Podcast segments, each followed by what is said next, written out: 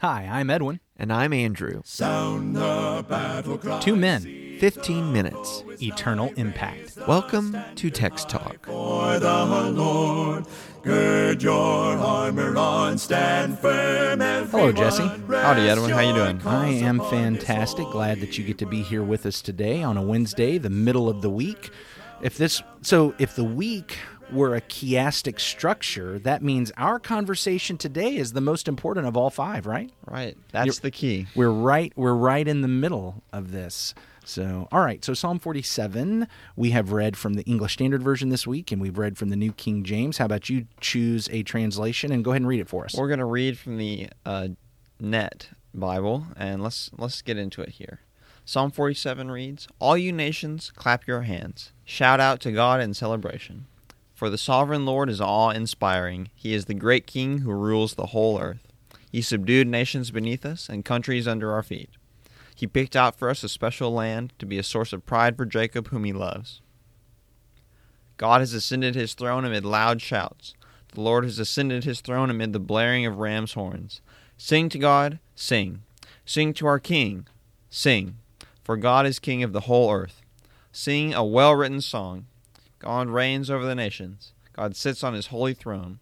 The nobles of the nations assemble, along with the people of the God of Abraham. For God has authority over the rulers of the earth. He is highly exalted.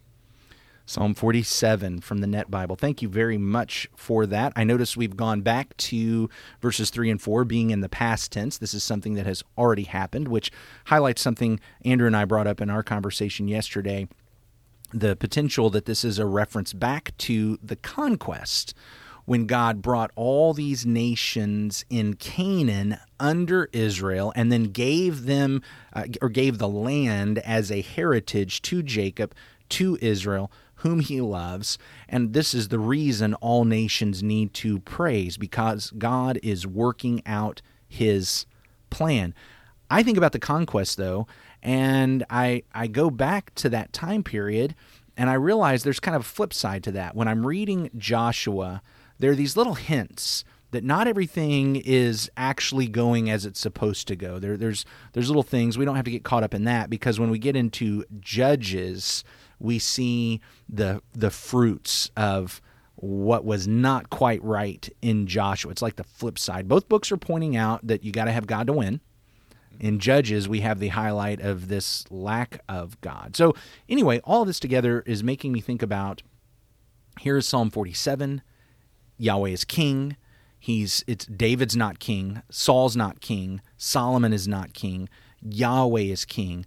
I remember a refrain that we find multiple times in the book of Judges that probably should make us think of this psalm once we know both of them. Are, are you reading my mind? Do you know which comment I'm talking about? Right. It's uh there was no king in Israel. And you know we read that in Judges 17, 6, 18 and verse 1, 19 and verse 1, and 21 and verse 25.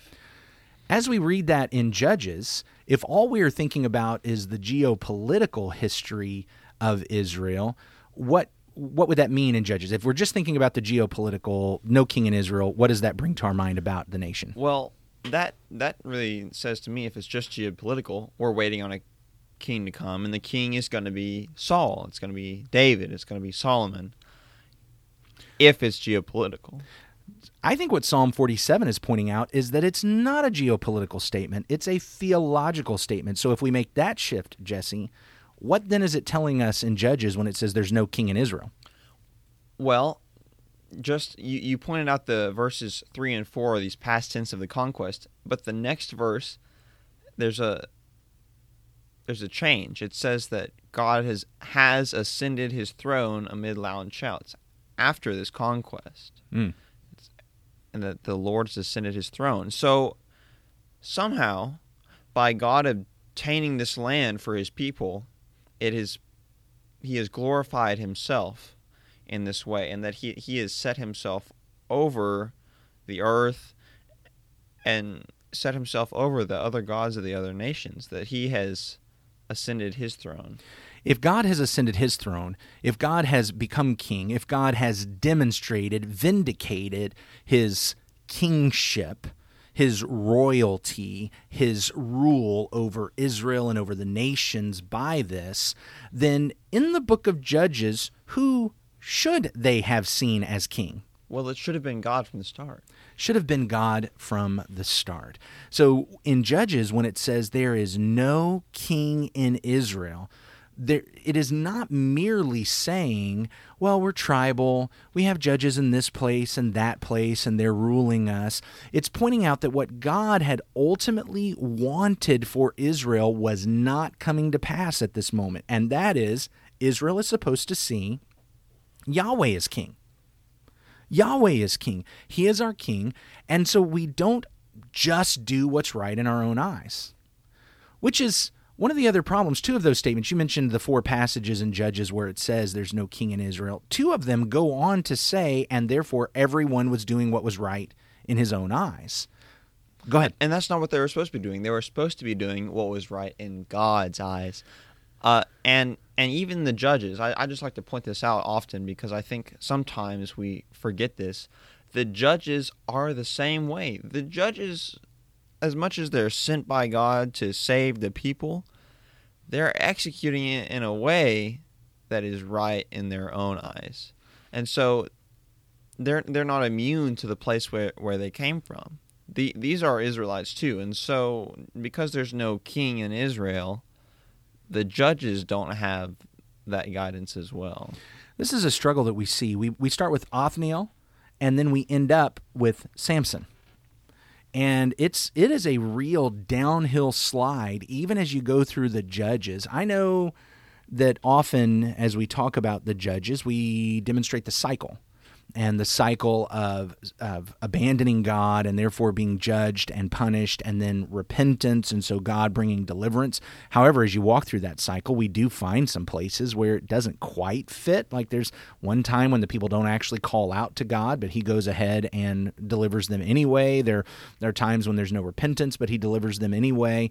That's a, it's a pretty fascinating thing. But with each judge, it almost seems like this downhill slide of how close they are to God, of, of how they are following God, especially when we get down to Samson. And at that point, it even just says that there's going to be a beginning of deliverance with Samson. There's not even going to be a full deliverance with Samson. And Samson is truly, uh, he is not a, a truly good person that God has said, "Oh, look at this wonderful good person. I'll let him be my hero." And he's he's the hero of the people.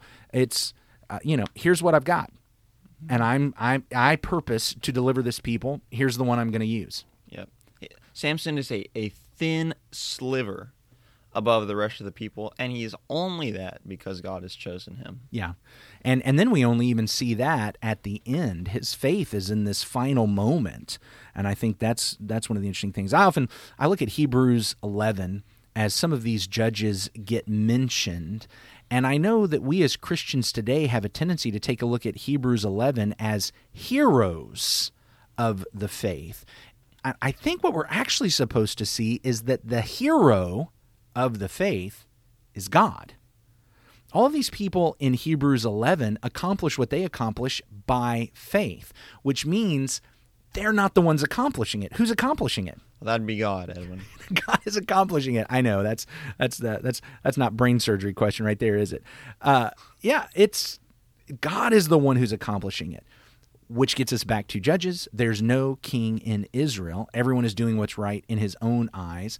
In Exodus chapter 15 and verse 26, God had actually told them, as you had pointed out earlier, God had actually told them what they're supposed to do when they get in the land. If you will diligently listen to the voice of the Lord your God and do that which is right in his eyes and give ear to his commandments and keep all his statutes, I will put none of the diseases on you that I put on the Egyptians, for I am Yahweh your healer.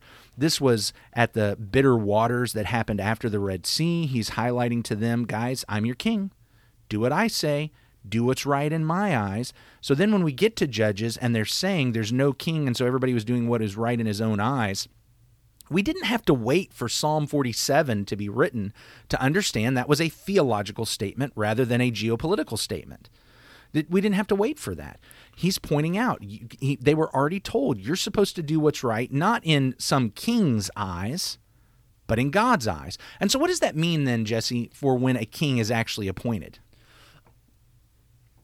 Okay, I, I, I just threw that one right at you. When when God actually brings a king like Saul, David, or Solomon, we get it. Now we're like the nations around us, and there's somebody up on the throne. But who are, is is it about doing what's right in Saul's eyes? What, what does it mean to be an Israelite? To do what's right in Saul's eyes? Well, cer- certainly it becomes that. Certainly it becomes okay. What do you want, Saul? What are we going to do? But the, I think the goal really was well, they're not really just going to follow me of their own accord. Maybe if I find a king that wants to do what I want, they'll do as the king says and inadvertently actually do what I want them to do. So, But- so God is bringing in a king. Okay, here I, I want to find a king after my own heart, and if he leads properly, then the people will follow. Right. The goal, though, is to follow ultimately God. Yeah. Yeah. Okay, so I know I asked you a question just a minute ago that took you off guard because I could tell you were actually seeing something and wanting to share something. So let's go back to that. What what was it that you were noticing that you wanted to bring up? Well, this the psalm was written by somebody who's living during a, a time of Israel, right? When they have a kingdom, when they have a king. But he says, "Sing to God, sing, sing to our King, sing, for God is King of the whole earth." But, but that's just him.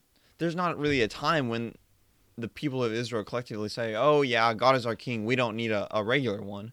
No, they always have a different king, and they're always doing what he says and it's not usually what God says to do. So it's kind of ironic to me that he wants to say, "Oh yes, God is our king and and we're singing to him and all of this," when that's not really the reality.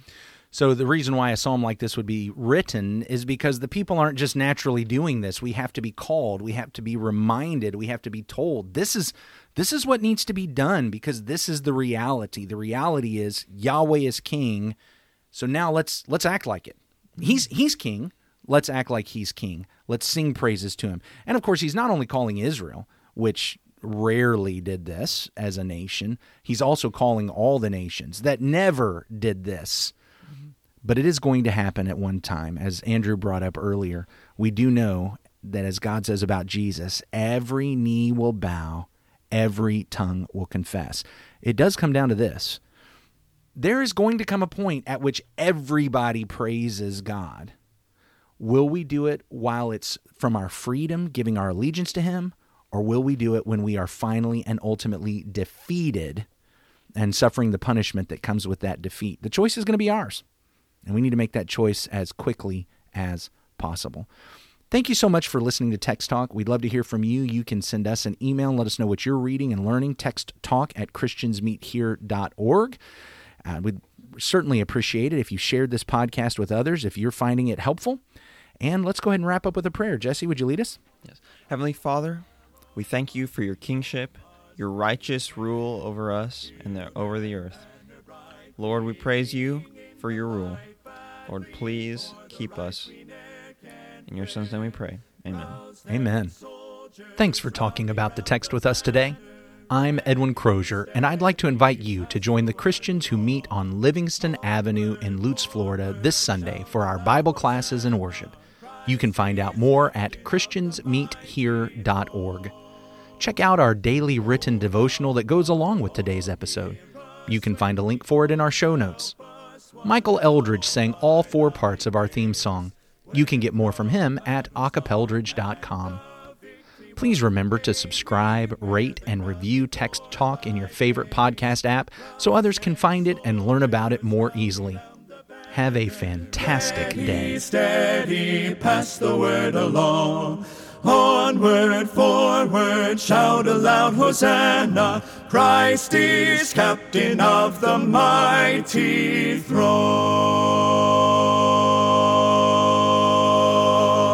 Go ahead. I think I cut you off. You were about to say something. Go ahead and